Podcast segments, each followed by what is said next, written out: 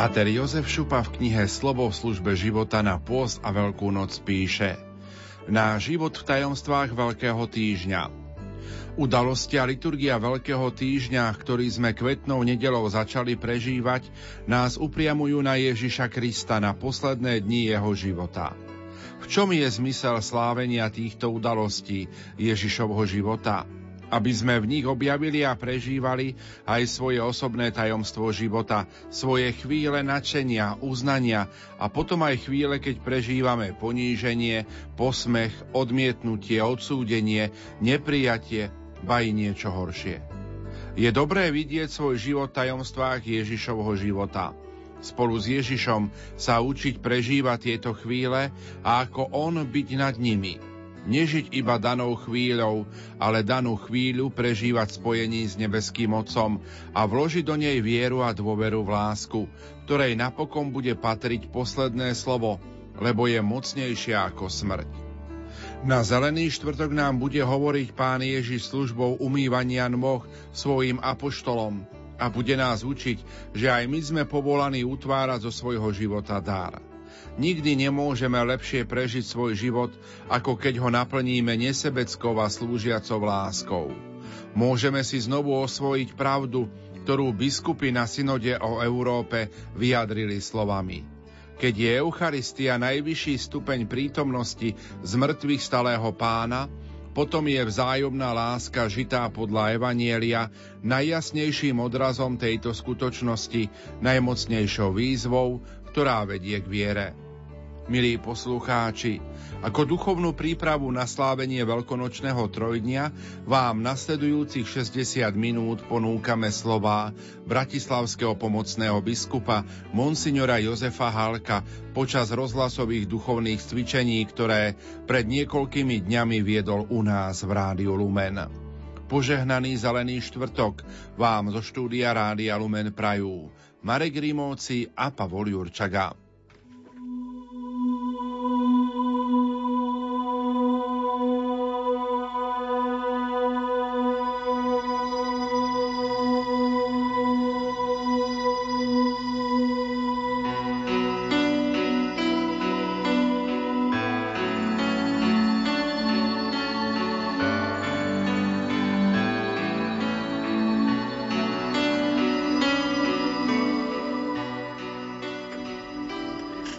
Milí priatelia, istý pútnik, keď vchádzal do mesta, tak si všimol na jednej stavbe troch murárov, ktorí robili tú istú prácu, murovali múr. Rozhodol sa urobiť taký test, pretože sa mu zdalo, že hoci robia títo murári tú istú prácu, tak ju nerobia s rovnakým vnútorným nastavením. Tak sa spýtal prvého, čo robíte? Murár mu znechutene povedal, ale prosím vás, túto celý deň robím túto nudnú prácu, ukladám tehlu za tehlou a už čakám, kedy tomu bude koniec. Som z toho znechutený a unavený. Je to tak monotónne.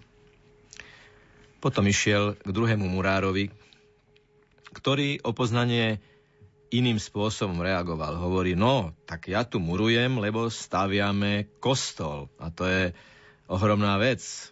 To znamená, že ja tu tým, že murujem, tak to, že to domurujem, tak z toho raz bude chrám, kde sa ľudia e, budú modliť. Tretieho murára sa putník opýtal, a vy čo robíte? A ten sa zastavil, zložil ruky a povedal, viete, čo je úžasné?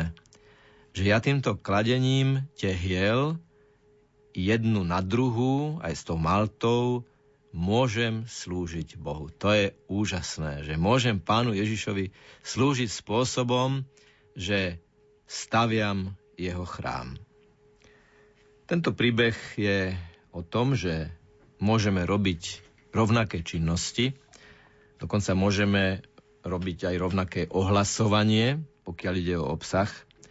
A predsa je v tom veľmi cítiť, že akú máme motiváciu takú tú uzavretú, že ja som v tej situácii ten najväčší chudák, ktorý sa najviac namáham, ktorý to musím robiť, nič ma k tomu nemotivuje, tak potom samozrejme, že na takomto človeku cítiť, že jednoducho to robí nerád, pretože ani nevie celkom presne, že aký to má zmysel.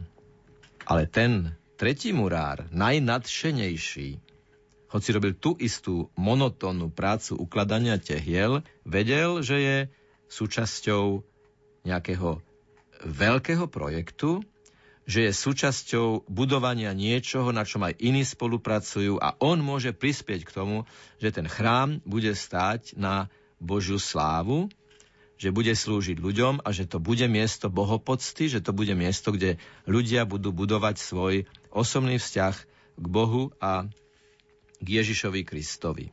Bratia a sestry, je to o tom. Veríme alebo neveríme, že sme súčasťou budovania Božieho kráľovstva. Je to o tom, či veríme alebo neveríme, že naše talenty, naše danosti, naša každodenná, jednoduchá a neviditeľná práca, ak je vykonávaná s láskou, tak je súčasťou budovania Božieho kráľovstva. Ako ten nadšený murár povedal, tá moja práca je zapojená do budovania Božieho kráľovstva. Ja môžem slúžiť Bohu, ja môžem slúžiť Ježišovi. Veľmi krátko, jasne a jadrne to vyjadrila svetá matka Teresa z Kalkaty, ktorá povedala, že keď robíme malé veci s veľkou láskou, tie malé veci majú v Božích očiach veľkú hodnotu. Lebo nejde o konkrétny predmet tej práce, ale ide pred Bohom o lásku a z toho potom vyplývajúcu dôslednosť, zodpovednosť a kvalitu vykonanej práce. Čím s väčšou láskou robíme drobné veci, tým lepšie robíme aj tie drobné veci a tým lepšie spolu vytvárajú tú veľkú mozaiku ľudských činností, ktoré vytvárajú potom našu spoločnosť. Teda je dôležité z mŕtvych vstať vo viere. Je možné z mŕtvych stať vo viere? Je takéto niečo možné? No závisí od toho, že čomu veríme a čo vyznávame. A ako vidíte, tá otázka už teraz nie je položená dobre, pretože vždy to musí byť osobné. Koho vyznávame a v koho veríme a komu dôverujeme v našom živote. Máme totižto sklon, o tom sme už hovorili niekoľkokrát, ale nikdy nebude dosť to opakovať, že vnímame našu vieru ako nejaké sprítomňovanie a nostalgickú spomienku na veci, ktoré sa stali v minulosti. Z toho potom vyplýva, že povieme, alebo niekto povie, že verím v Ježiša, ktorý bol veľkou historickou postavou.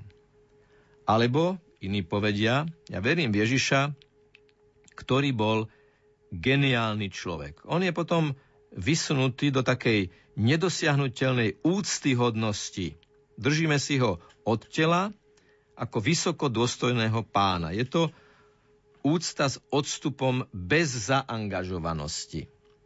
Musím povedať, že niekedy aj keď ľudia oslovujú kňazov s titulmi, s takou veľkou úctou, niekedy, nie vždy samozrejme, ale niekedy sa to nejaví ako úcta, ale niekedy sa to javí ako vytváranie si odstupu. Čiže keď niekto povie niekomu vysokodôstojný pane, tak niekedy to môže vzbudzovať dojem, že zostaňte teda aj tak veľmi vysoko a veľmi nám do života nehovorte, veľmi na nás neapelujte. Ak je takýto postoj k Ježišovi, tak ešte stále je to v temnote toho hrobu. Je to ešte stále pochované v dejinách. Je to ešte stále pochované v spomienkach. Je to ešte stále pochované v nejakých nostalgických pripomienkach. A preto zmrtvých stanie vo viere je precitnutie do vedomia živej Ježišovej prítomnosti. Ten, komu veríme, nie je ten, ktorý bol, ale ten, komu veríme, ten žije a je prítomný. Toto je z mŕtvych stanie vo viere. Našli by sme e, vo Svetom písme postavu, do ktorej tváre by sme vložili našu tvár a v ktorej by sme našli náš príbeh aj v tom negatívnom, aj v tom pozitívnom zmysle slova. Myslím si dokonca, že nám to aj písmo naznačuje, že by sme sa mali s ním na chvíľu stotožniť. Lebo máme jedného z apoštolov, ktorého aj sväté písmo oslovuje, že sa volá Tomáš, zvaný Didymus, to znamená dvojička. A niektorí exegeti navrhujú aj taký pohľad na tento titul, že každý jeden človek e, žijúci a čítajúci sväté písmo môže svätého Tomáša apoštola vnímať ako svoju dvojičku, ako svojho reprezentanta, ako svoj obraz, ako, ako zrkadlo. Máme totižto e, Tomáša, ktorý nie je s dvanáctimi.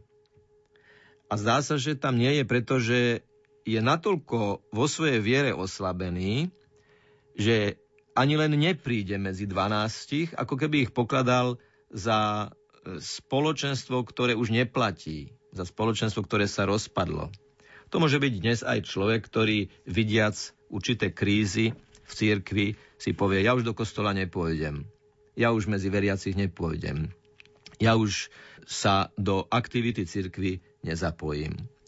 Na psychologickej úrovni viem do istej miery pochopiť, že niekomu takéto niečo napadne.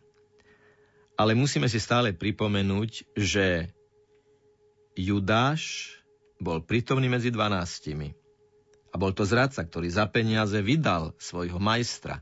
To znamená, už tam máme náznak, že aby sme sa nepohoršili. Aby sme sa nepohoršili na Judášovi aby sme rozumeli, že vždy budú takí, ktorí budú kráčať v Judášových šlapajach. Ale nie je to dôvod na to, aby sme opustili spoločenstvo církvy.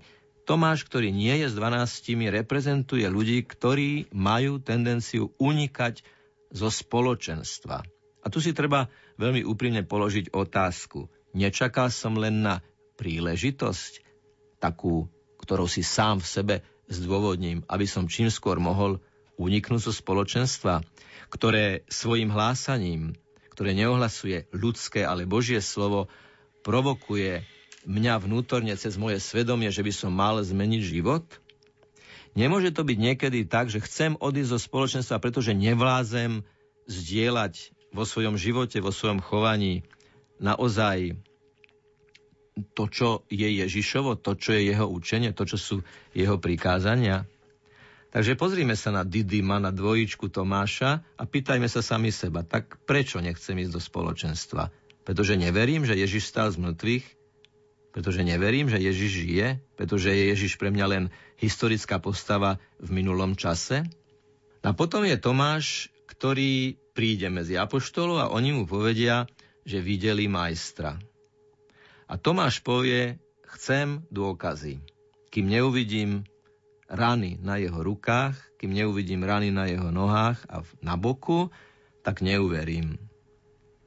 Takže Tomáš napokon urobí ten krok, že príde medzi dvanástich, vystaví sa ich svedectvu, ale ich svedectvu neverí.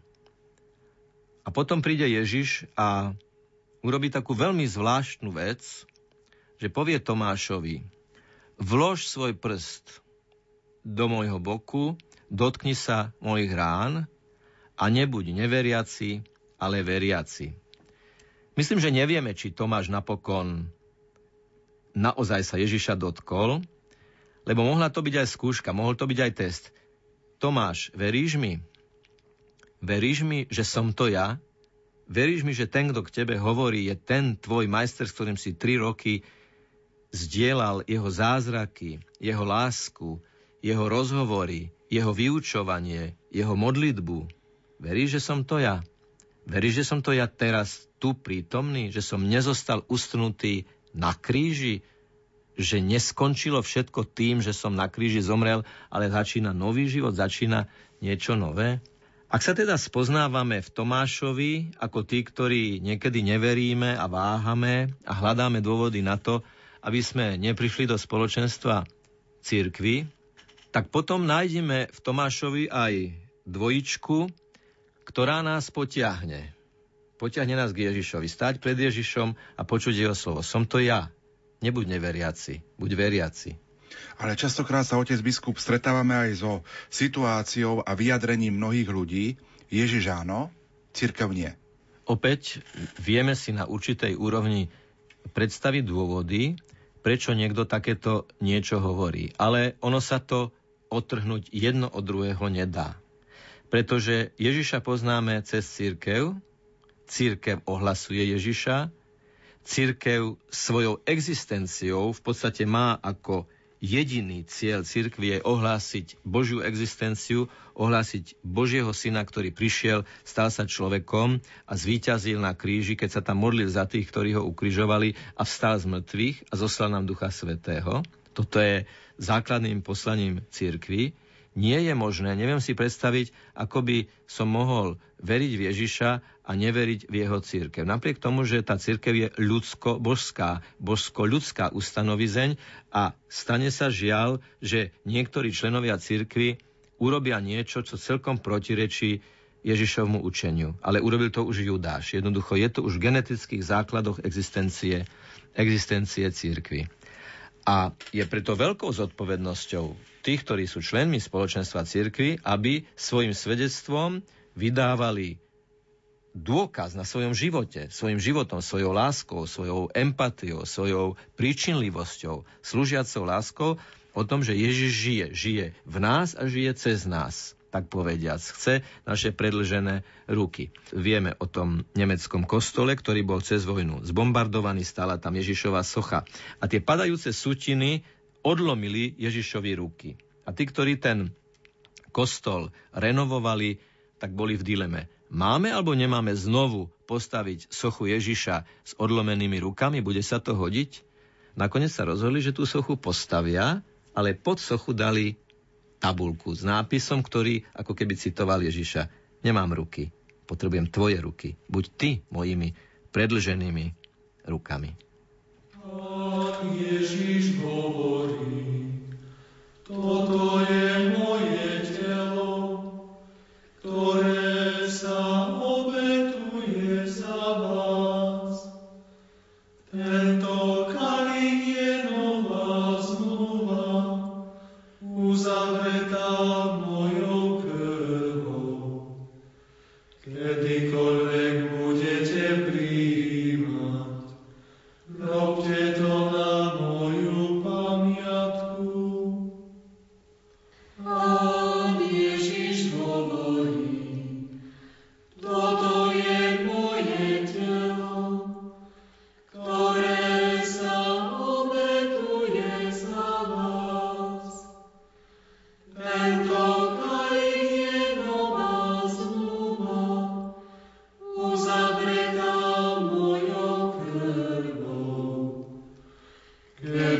kdokolwiek będzie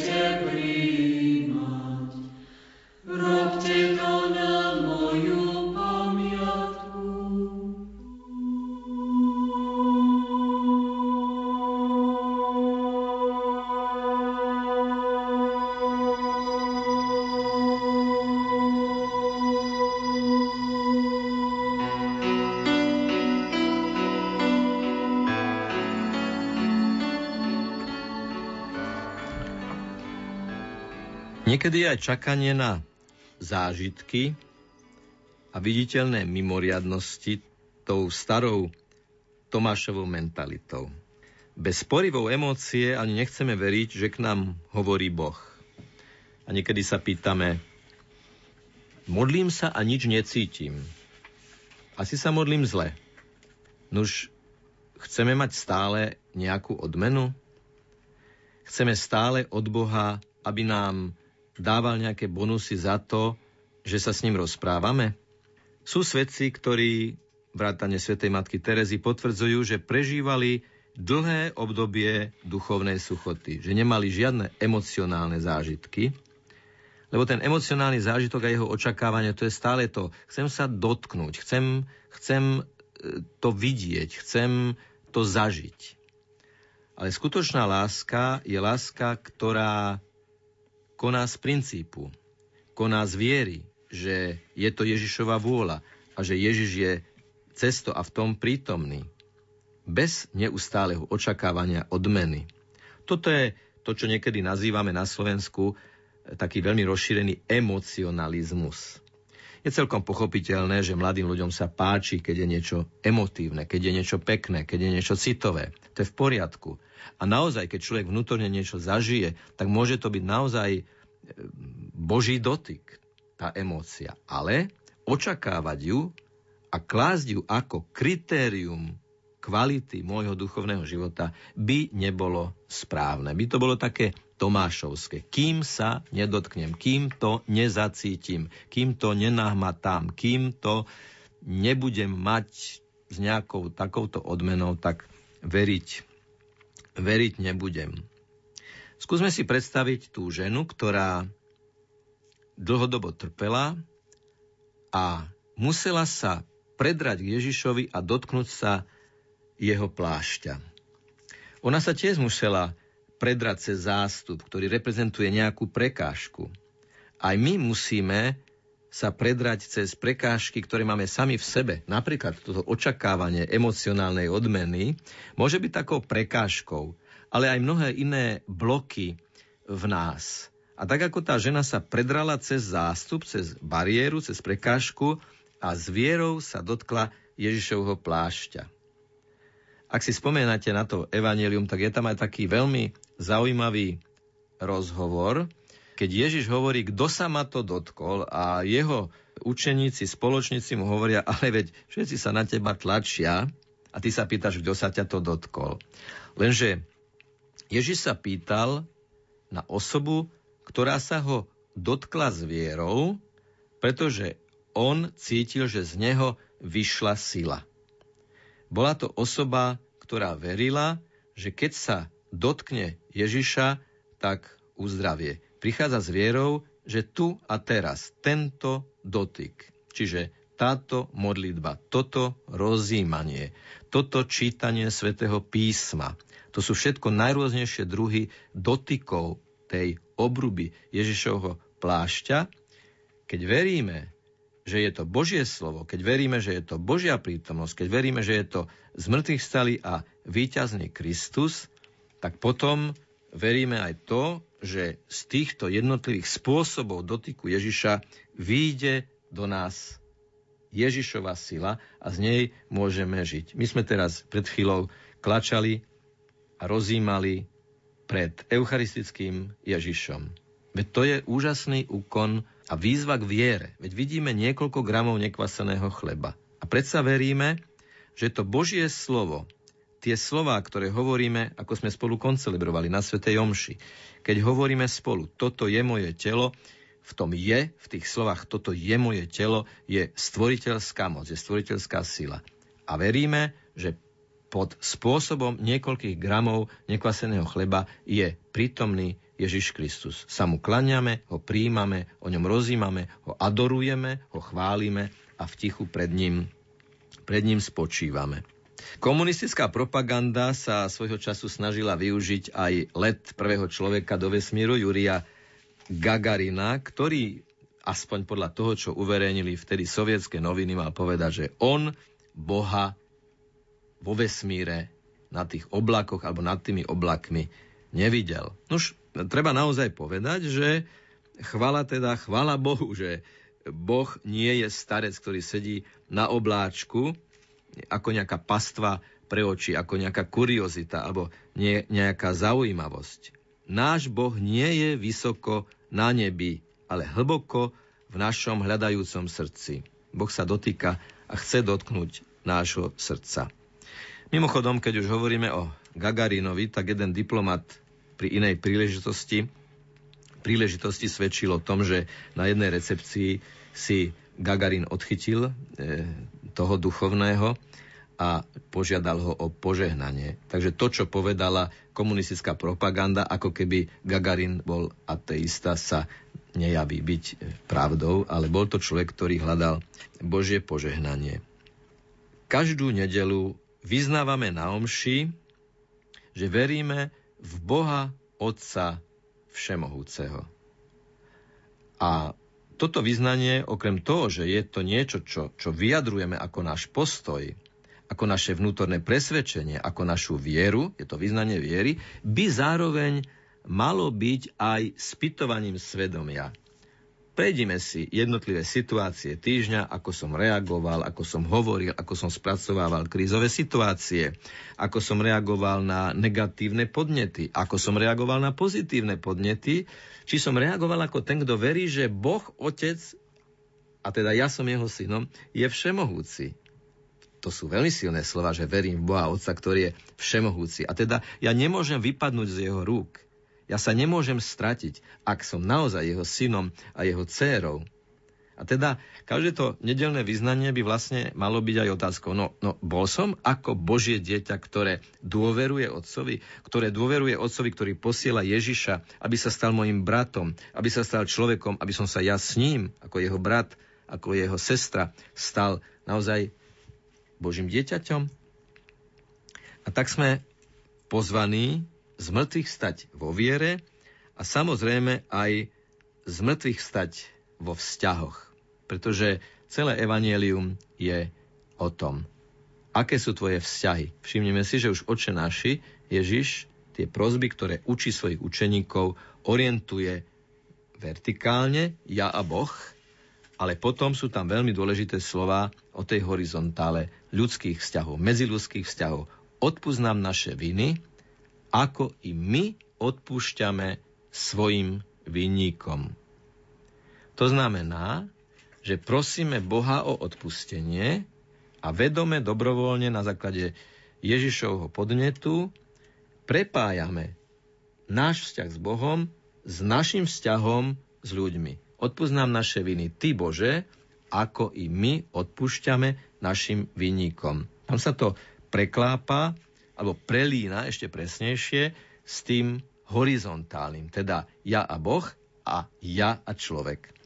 A v logike kríža je to vlastne tak, že tým pevnejšie je to horizontálne rameno, ktoré môže reprezentovať môj vzťah s ľuďmi, tým je toto rameno pevnejšie, čím pevnejšie je ukotvené na to vertikálne rameno. A to je môj vzťah s Bohom.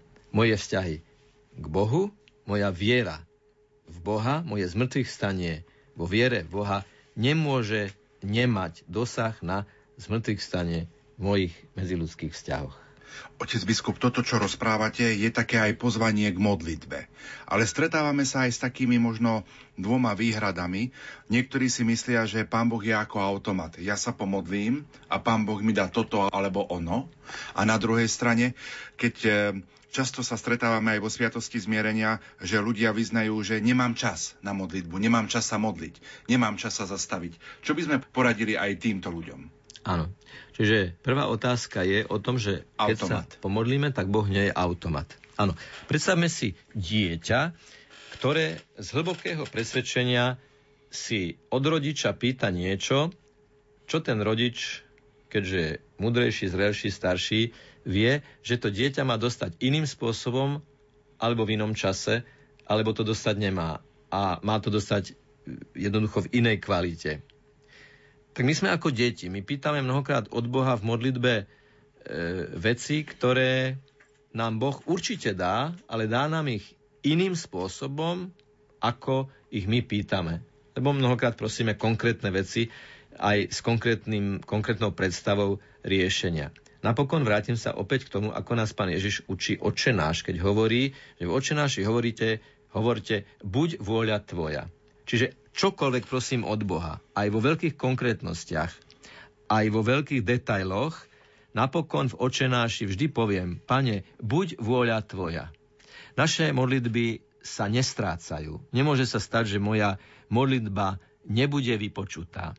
Ale práve tá viera je v tom, a toto je niekedy veľmi ťažké prijať, najmä vtedy, keď sme vo veľmi vážnych a ťažkých životných situáciách, ale viera je v tom, že verím, že ak ti, pane, tebe, živému a prítomnému, Bohu, ktorý ma počúvaš, ktorý ma vnímaš, ktorý ma miluješ, hovorím svoju modlitbu, ty ju vypočuješ spôsobom, ktorý je v najlepšej možnej verzii, pretože ty si Boh, ty si Pán, ty najlepšie vieš, čo je dobré pre mňa aj pre tých ľudí, ktorí žijú okolo mňa. A druhá otázka znela? Nemám čas na modlitbu. Nemám čas na modlitbu, áno. Vieme si predstaviť ľudí, ktorí naozaj sú tak zavalení prácou, povinnosťami, ťažkosťami, starosťami, opatrovaním chorého, že sa im môže naozaj zdať, že nemajú čas na modlitbu. Ale by som sa pýtal, máte čas jesť? No tak samozrejme, však bez toho by som neprežila. Neprežil. Máte čas piť? No samozrejme, však bez pitia by som neprežil, neprežila. Máte čas spať? No tak musím spať, lebo bez spánku by som sa zrútila. A toto sú telesné veci, ktoré sú rukolapné a lekársky dokázateľné. Ale rovnako je dokázateľné zo skúsenosti lekárov duše, že kto zanedbá modlitbu, tak ten veľmi ťažko bude vedieť riešiť svoje životné situácie. Jednoducho, zanedbať modlitbu znamená zanedbať všetko ostatné. Modlitba s tou všetko stojí alebo padá. thank you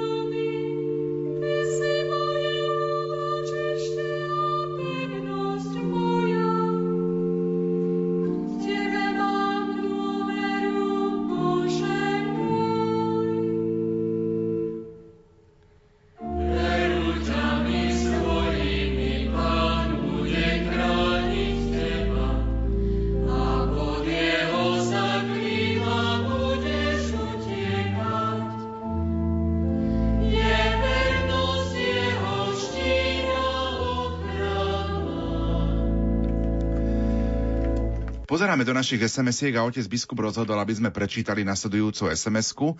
Píše poslucháčka Marta. Otec biskup, veľké je pán Boh záplat za vaše oduševnené slova, ktoré s bolesťou srdca mi doprial pán Ježiš vás počúvať. Tak oddalujem záchranku. Dúfam v pána. Áno, milá sestra, ďakujem za vaše slova. Predsa by som vás povzbudil, že aj lekári, ktorí prídu so záchrankou, môžu byť nástrojom v Božej ruke. Takže zvážte, či by nebolo naozaj rozumné zavolať tých, ktorí vám môžu pomôcť. Otec biskup, nech sa páči, môžeme pokračovať v našich úvahách.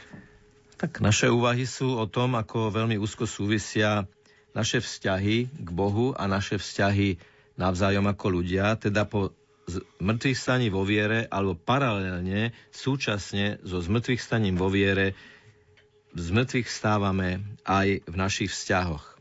Takým symbolom napätých vnútrorodinných vzťahov, myslím, že odkedy ľudstvo jestvuje, je matka, ktorej dieťa sa v určitom momente vydá alebo ožení, syn sa ožení, dcera sa vydá a z matky sa stáva svokra. A nie vždy je jednoduché zvládnuť túto situáciu. Takže Symbolom napätých vzťahov je svokra. O tom svedčia aj mnohé vtipy, ktoré o svokrach kolujú, mnohokrát aj veľmi nevhodné a neláskavé. A preto sa mi javí ako veľmi symbolické to, že Ježiš uzdravuje svokru. Uzdravuje Petrovú svokru.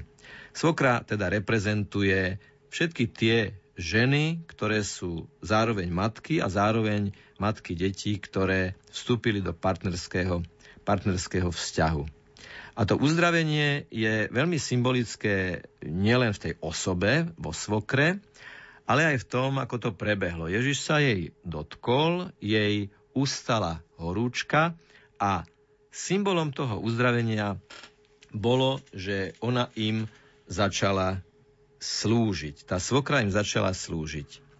Uzdravenie v našich vzťahoch, zmrtvých stanie v našich vzťahoch spočíva v tom, že v duchu Ježišovej lásky začneme jeden druhého vnímať ako toho, komu môžem slúžiť. Slúžiaca láska.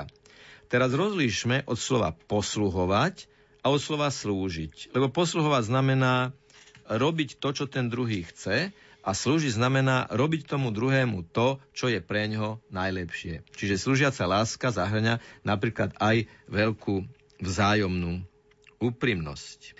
Viera v Boha sa teda nevyhnutne má premietnúť do viery v človeka ako súrodenca v krste, s ktorým viem spoločne povedať Otče náš. Takým vyznaním viery v človeka ako súrodenca Teraz nehovorím o tom, že verím v človeka, ale o tom, že verím Bohu, že je náš spoločný otec. V tomto zmysle teda, že ten druhý človek je môj brat a moja sestra. A ak ako kazateľ oslovím ľudí, drahí bratia a sestry, tak to samozrejme nesmie byť len kazateľská floskula, ale musí to byť naozaj vrúcne oslovenie tých, že ktorí sme tu stvoríme duchovnú rodinu. A teda, keď sa na, na Svetej Omši spoločne pomodlíme Otče náš a my to spoločne vyslovíme, tak vyjadrujeme prvé to, že všetci pokladáme Boha za nášho Otca, za to Abba, za toho Ocka, Otecka, ako ho oslovuje Pán Ježiš a dáva nám návod k tomu, aby sme vnímali Boha nie toho, ktorý je vzdialený, ale toho, ktorý je milosrdný, blízky a dosiahnutelný. Ale okrem toho, keď poviem to oče náš spolu s ostatnými, tak si spoločne vyznávame, že ty si môj brat a ty si moja sestra, keď sa vieme spoločne modliť a spoločne osloviť Boha. Viera v človeka bez viery v Boha by sa mohla zvrhnúť na modloslužbu, že by sme začali ľuďom slúžiť spôsobom, ktorý sa Bohu nepáči. A Boh nám z kríža, Ježiš nám z kríža dáva dar, ktorý z nás má urobiť rodinu a ktorá osoba, teda v tomto prípade hovorím jedinečnej postave Božej Matky Panny Márie, z nás má urobiť rodinu práve v tom, že sa stáva našou matkou. Z kríža dostávame Matku Máriu, aby sme v duchu Ježišovej veľkňaskej modlitby boli jedno. Len matka dokáže zjednotiť svoje deti. To mi pripomína príbeh jednej matky, ktorá mala pohádaných synov a poslala im jeden veľmi dôležitý dokument, dokonca testament a závet, ktorý ale im poslala takým spôsobom, že ho rozpolila, rozstrihla na poli a jednu polovicu testamentu poslala jednému synovi a druhú polovicu testamentu poslala druhému synovi. A keďže tí synovia sa dlho nikdy nestretli, pretože boli v hlbokom vzájomnom konflikte, tak sa mohli stretnúť len vtedy a prečítať si ten testament a jeho vyznenie, jeho posolstvo len vtedy, keď sa stretli a priložili ten papier k sebe. Text mohli prečítať iba spolu, až keď sa po dlhom čase odhodlali stretnúť a skompletizovať matkin list. Čítať a rozumieť Božiemu listu v podobe svätého písma dokážeme naozaj len vtedy, keď si navzájom odpúšťame, keď sa stretneme a keď ten Boží testament, ten Boží zákon spojíme, skompletizujeme práve cez tú našu lásku a cez to naše stretnutie. Chodiť pravidelne do kostola a rovnako pravidelne hnevlivo obchádzať problematického suseda bez najmenšej snahy zblížiť sa, tam niečo naozaj nesedí. Tam tomu niečo naozaj chýba. Cesta k zmrtvých staniu vo vzťahoch vedie cez modlitbu. Bratia a sestry, ak máte s niekým problém, ak máte niekoho, s kým nemáte žiadny problém, či je to tak alebo onak, vzťahy buduje modlitba. Modliť sa za druhých. Poznal som človeka, ktorý vždy, keď prišiel pred bohostánok, tak si otvoril taký zošitok a v ňom mal také ako keby zoznamy. Ja som sa mu samozrejme do toho nepozeral, ale potom mi raz sám prezradil, že to sú ľudia, ktorých má na zodpovednosti, to sú ľudia, ktorí sú mu blízki a on ich každý deň menovite predkladá pánu Ježišovi a prosí o ich požehnanie. Z mŕtvych stať vo vzťahoch nie je možné bez toho, aby sme nevstávali z mŕtvych v modlitbe, ktorá je zase len prejavom viery v Božiu prítomnosť. Že mám koho osloviť a toho, koho môžem osloviť, tomu mám čo povedať. A povedať mu o blížnych, o bratoch a sestrách a prosiť, aby ich Boh poženal, to je veľká vec. Modlitba za druhého človeka vlastne mení tri veci. Mení mňa. Pretože ak každý deň s istou pravidelnosťou, a v tom je tiež istá askéza, istý seba zápor, že si dávam predstavzatie robiť niečo pravidelne, nielen podľa toho, čo práve cítim, čo ma práve napadne, čo sa mi práve zdá byť vhodné, ale pravidelne, každý deň. Tak ako kvapka vymýva kamen, tak aj každodenná modlitba, kvapka každodennej modlitby môže dosiahnuť obrovské veci. Práve v tej vytrvalosti a v tej viere a dôvere, e, ktorú konám každý deň. Čiže prvé, koho moja pravidelná modlitba mení som ja sám, pretože v tej pravidelnosti a v tom impulze, že ja chcem dobro pre toho druhého človeka, to mení mňa. Druhé, čo tá pravidelná modlitba mení, je ten človek, za ktorého sa modlím. Predsa nám pán Ježiš hovorí, proste a dostanete. Klopte a otvoria vám. Hľadajte a nájdete. A toto platí aj pre vzťahy. Aj vo vzťahoch mnohokrát hľadáme. Hľadáme cestu k druhému človeku. Hľadáme cestu k zmiereniu s tým druhým človekom. Hľadáme cestu k riešeniu konfliktných situácií alebo dlhodobých napätí, ktoré môžeme mať a klopeme na Božiu bránu aj na srdce toho človeka a pán Ježiš hovorí, klopte a otvoria vám, ale predtým hľadajte, aby ste našli tie správne dvere, na ktoré treba klopať. A napokon hovorí, proste a dostanete. Klopte, keď prosíte, hľadajte, keď prosíte a dostanete. Naplní sa to. Takže to je druhé, čo sa mení a tretie, čo sa mení, mení sa náš vzťah. Modlitbou mením seba, modlitbou za druhého človeka mením jeho k lepšiemu, lebo Boh ho požehnáva a napokon to, čo sa mení, sa mení náš vzťah. Čiže je tu táto skúsenosť, naozaj je tu táto skúsenosť. Ak sa za niekoho pravidelne modlíme a je tam povedzme problematický vzťah, Boh urobí to, že ten vzťah sa zmení a dôjde k zmiereniu. Len to chce vytrvalosť, pokoj, vieru a každodenné nasadenie. Otec biskup, hovoríte o modlitbe. Je ľahké sa modliť za tých, ktorých máme radi, ktorým sme slúbili modlitby, ale už je ťažšie sa modliť napríklad za tých našich napríklad niektorých nepriateľov alebo ľudí, ktorí nám robia zle.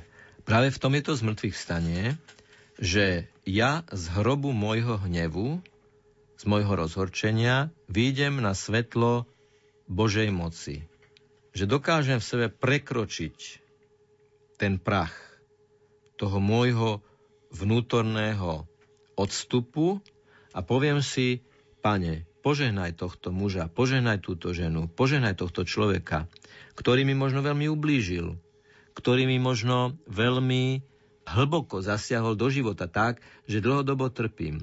Ale pozor, vedieť sa modliť za našich nepriateľov, a to hovorí svätý Pavol, to hovorí pán Ježiš, to hovorí pán Ježiš, to hovorí svätý Pavol, modliť sa za druhých je cesta k vnútornému oslobodeniu. Lebo Prvou obeťou hnevu nie je ten, na koho sa hneváme, ale ten, kto sa hnevá. Ten je prvou obeťou hnevu. Človek nie je stvorený na to, aby sa hneval. Podstata človeka protirečí hnevu, lebo človek je z najhlbšej podstaty stvorený pre lásku, aby miloval a aby bol milovaný. A hnev je niečo, čo zasieva ako kúkol do pšenice zlý duch, ktorý, ako vieme, však bratovražda, ktorá sa stala na úsvite ľudských dejín, vzťah Kaina a Abela, hneď na začiatku je diablovým dielom. Keď sa ľudia odsudzujú, to je diablovo dielo. On sa volá diaballo, teda ten, ktorý rozhadzuje rozklada ľudské vzťahy. V súvislosti s tou modlitbou si spomínam, e, prišiel mi na um váš facebookový profil. Prečasom ste zdieľali aj modlitbu pátra Aquinasa Gaburu. Pred týždňom sme vysielali jeho pohreb, boli ste prítomní aj na pohrebe vo zvolenie. On bol takým svetkom tej takej vrúcnej modlitby k Bohu. Musím povedať, že Pater Aquinas a mnohí ďalší ľudia, ktorí boli prenasledovaní počas komunizmu, bytí, mučení, znevažovaní, sadistickým spôsobom mučení, nemali v sebe ani štipku hnevu. Nesoptili proti tým, ktorých prenasledovali. Toto je to, čo na nich vnímam ako také zjavné zmrtvých vstanie. Že sa nehnevali, že, že milovali a že napriek tomu, že by sme povedali ľudsky, bolo by oprávnené, keby o tých komunistoch hovorili zlé a keby toto bolo programom ich e, ako keby vlastnej rehabilitácie. Pater Aquinas, sme ho všetci vnímali tak, bol plný Boha. Ešte aj na posteli, keď bol prikovaný alebo, alebo pripútaný k lôžku, keď musel ležať. Tak ešte aj vtedy, keď hovoril, tak hovoril ako človek plný Boha. A kto je plný Boha, tam nie je miesta pre hnev, rozhorčenie, odsudzovanie, lebo tam je láska, ktorá všetko toto rozpúšťa a to zmrtvých stane je práve v tom, že zo, svetla, z tmy sa stáva svetlo. Z negatívnej energie hnevu sa stáva pozitívna energia lásky. Konec koncov už Ježiš sa modlí na kríži za tých, ktorí ho ukrižovali. Toto je opäť modelová situácia. Tam je zárodok z mŕtvych stania. Na kríži je zárodok z mŕtvych stania. Tam, kde sa Ježiš modlí za tých, ktorí ho ukrižovali. Tam je zárodok z mŕtvych stania. Tam už cítime, že nastáva veľkonočné ráno, keď Ježiš dokáže uprostred tmy odsúdenia sa modliť a prosiť svetlo pre tých, ktorí mu spôsobili smrť. Napríklad bola to práve modlitba, ktorá dávala silu, či už blahoslavený Titus Zeman alebo blahoslavená sestra Zdenka Šelingová. Nemusíme ísť ďaleko a vidíme práve na nich, že modlitba im dala silu vytrvať v tých všetkých utrpeniach, bolestiach, krížoch a trápeniach, ktoré prežívali. V duchu našej témy by som to nadviazal na to, čo ste povedali, že to zmrtvých stanie vo viere a zmrtvých vstávanie vo viere, teda budovanie viery, a to je modlitba, živá modlitba, modlitba plná viery a odovzdanosti e, a nádeje, sa potom premieta aj do vzťahov. Že ten človek potom vyžaruje to, že je plný Boha aj do svojho, do svojho okolia. Počul som o jednom Benediktínovi, volal sa Placid Olofsson, ktorý bol 10 rokov v Gulagu, napísal o tom aj knihu.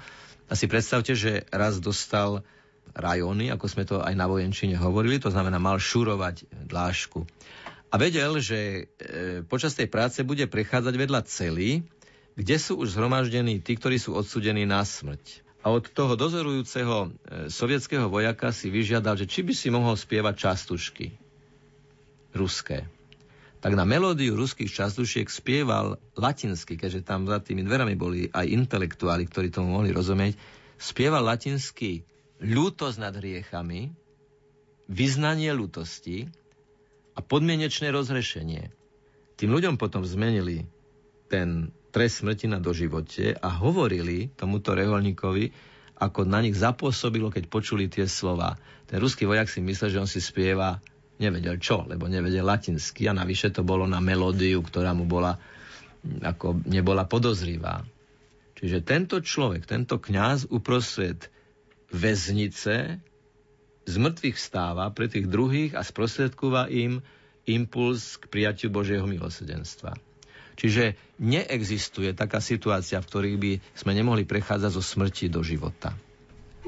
thank you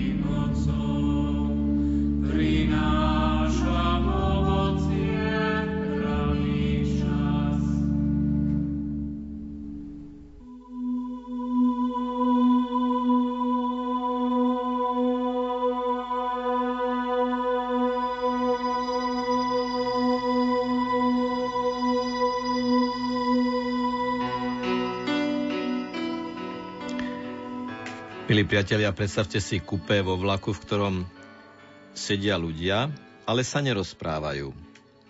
A istý kňaz vydáva takéto svedectvo.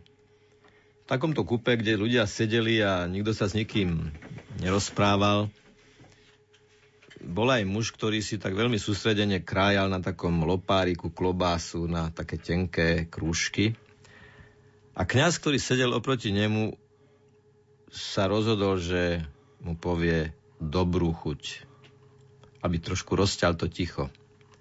A ten muž mu odpovedal, a viete, pán Fará, čo som sa vás chcel opýtať? A nadviazali rozhovor. Po zmrtvých staní vo viere a zmrtvých staní vo vzťahoch je do toho zahrnuté ešte jedno z mŕtvych ktoré nie je, že by nasledovalo po nich, ale oni ho obsahujú. A to je niečo, čo vnímame aj na Slovensku ako niečo, čo je veľmi potrebné a to je z mŕtvych vstanie v komunikácii. Človek so sluchatkami, ktorý sa možno navyše rúti na bicykli po pešej zóne, je skôr symbolom takej uzavretosti pred komunikáciou. Ide si svojou cestou, svojou rýchlosťou a nikoho a nič nechce počuť. To sú ľudia, ktorí sú symbolom tej uzavretosti. Predstavte si, že by Ježišovi spolupracovníci boli mlčali a mali zapchaté uši a nevnímali svoje okolie. Keby neboli hovorili, tak sa môžeme aj pýtať, boli by sme dnes kresťanmi? My sa dnes musíme učiť osloviť človeka, z vstať v komunikácii, vykročiť z vlastnej diskrétnej zóny a proaktívne a iniciatívne sa začať rozprávať. Samozrejme, že by sme hneď počuli otázku, ale o čom sa máme rozprávať? No, musíme sa pripraviť na tie banálne úvody o počasí, o tom, prečo nejde doprava a milión iných vecí, o ktorých hovoríme, že to sú také banálne témy. Áno, ale tie banálne témy, hoci téma je banálna, nie je banálne to, že sme sa začali rozprávať. A ideme z ľahky, ľahších tém možno k niečomu, k niečomu náročnejšiemu. Na banálne úvody sa jednoducho musíme pripraviť. Sú prvým ako keby takým oťukávaním a zároveň úvodom k niečomu, čo môže potom byť hĺbšie. A nemusí to byť možno hneď a nemusí to byť možno ani ten prvý rozhovor. Ježiš nás učí nadvezovať rozhovory. On oslovuje ľudí, povoláva apoštolov, príde k ním a ich osloví. Poďte, pozýva ich. Zachejovi hovorí, idem k tebe na večeru. Dnes budem u teba večerať. Dnes prišla spása do tvojho domu. Osloví toho chromého a osloví Samaritánku, ktorá sa nechcela rozprávať, ktorá prišla ku studni, ako sme o tom rozímali na v rámci Svetej Omše, ktorá nechcela rozhovor. Ona prišla na poludne, preto aby sa nerozprávala. On ju naťukne jednou, jednou otázkou. Daj sa mi napiť. Ktorá bola naprosto nevšedná, neštandardná a išla proti prúdu, pretože žid, muž a veriaci žid, vyznávajúci židovské náboženstvo, osloví ženu, Samaritánku a osobu, ktorá vyznávala a klaňala sa inému, inému bohu na inom, na inom mieste. K tomuto sme naozaj veľmi pozvaní v tejto dobe, ktorá na jednej strane je paradoxná v tom, že je dobou obrovského boom komunikácie, komunikačných možností, ale koľko je tej komunikácie také, že naozaj ideme na hĺbku, že sa naozaj rozprávame o veciach, ktoré sa týkajú nášho života. Chcú sa ľudia o týchto témach rozprávať? Preto napríklad si myslím, že keď nejaká duchovná osoba dostane pozvanie na maturitné stretnutie, ak je to len trošku možné, treba tam ísť. Ale musím povedať, že poslušnosť je na prvom mieste. Ak predstavený seminár a predstavený kláštor povie, že nie je to vhodné, tak potom je to tak správne posluchnúť. Ale ak to trochu možné je, tak je výborné ísť medzi bývalých spolužiakov. Lebo to sú tí, s ktorými sme niečo spolu zažili to sú tí, ktorí ma oslovujú, ťa oslovujú tvojim menom, aké si mal na základnej škole alebo na strednej škole. Vnímajú ťa ako jedného z ich okruhu a tam je skutočne skvelá príležitosť ponúknuť niečo hodnotové. A tam už človek ani nemusí hovoriť. Ak je to kňaz, ak je to reholník, ak je to reholnica, tak ten už len tým, že príde, o niečom hovorí, o niečom svedčí. Že jeden z nás, s ktorými sme drali jedny lavice, s ktorými sme robili možno spolu tie spoločné mládežnícke dobrodružné veci, ktoré patria mladosti, jeden z nás sa rozhodol, že chce slúžiť Bohu, chce slúžiť církvi. Je veľmi dôležité vyhľadávať platformy komunikácie, cez ktoré môžeme druhým ľuďom ponúknuť aj nejaký nový rozmer do života. Ale v nejaký rozhovor s tým človekom pristupni sotva mohla ona, tá Samaritánka, dúfať a Ježiš ju otvoril takým spôsobom jej srdce, že nakoniec ona sa stala apoštolkou, ohlasovateľkou Ježiša Krista. Takže každá jedna príležitosť. Treba k tomu ale zároveň povedať, že do tohoto, teraz bude to vyzerať ako keby som si protirečil, ale do tohoto sa nemôžeme siliť. Toto nech nikto nerobí, pretože že si myslí, že mu to niekto druhý povedal. Toto sa dá robiť len vtedy, ak to človek robí z hlbokého vnútorného presvedčenia. Nie preto, že musím, ale preto, že chcem. Lebo ináč by to mohlo vyzerať ako nejaké ideologické naliehanie, že ja ti to teraz idem povedať a ja ťa teraz idem poučiť. Však áno, je v tom aj poučenie, je v tom aj nejaké naliehanie, ale keď to nie je prirodzené, keď to nejde zo srdca a ide to len z hrdla a dokonca zo stiahnutého hrdla, bez predmodlenia a predpostenia, keď sa predtým nemodlím a nepostím a neuvoľním sa, že som v Božích rukách a tá komunikácia je niečo, čo má Boh v rukách a v čom ma Boh vedie, tak je lepšie s tým počkať, až kým človek uprostred modlitby a pôstu a seba zaprenia a askézy nenadobudne hlboký vnútorný pokoj pre takúto komunikáciu. Pre takúto komunikáciu je veľmi dôležitý pokoj. A samozrejme rešpekt voči tým, ktorí majú iný názor. Musíme sa pripraviť aj na to, na tú skúšku, že niekto nás neakceptuje. Ježiš aj svojich učeníkov pripravuje na to. Keď niekam vôjdete a poviete pokoj vám, tak ten pokoj na nich spočinie a teraz je tá veľmi dôležitá druhá časť tej vety. Ak ten pokoj nepríjmu, ten pokoj sa vráti k vám. Čiže vy nestrácajte pokoj, pretože niekto vaše prianie, želanie pokoja neprijal. Je to jeho sloboda, on sa takto rozhodol. Je to samozrejme škoda, lebo ste mu mohli ponúknuť niečo lepšie, ale choďte ďalej. A choďte k tým, ktorí vás príjmu a za tých, ktorí vás neprijali, sa modlite, lebo možno pri ďalšom stretnutí to už bude iné.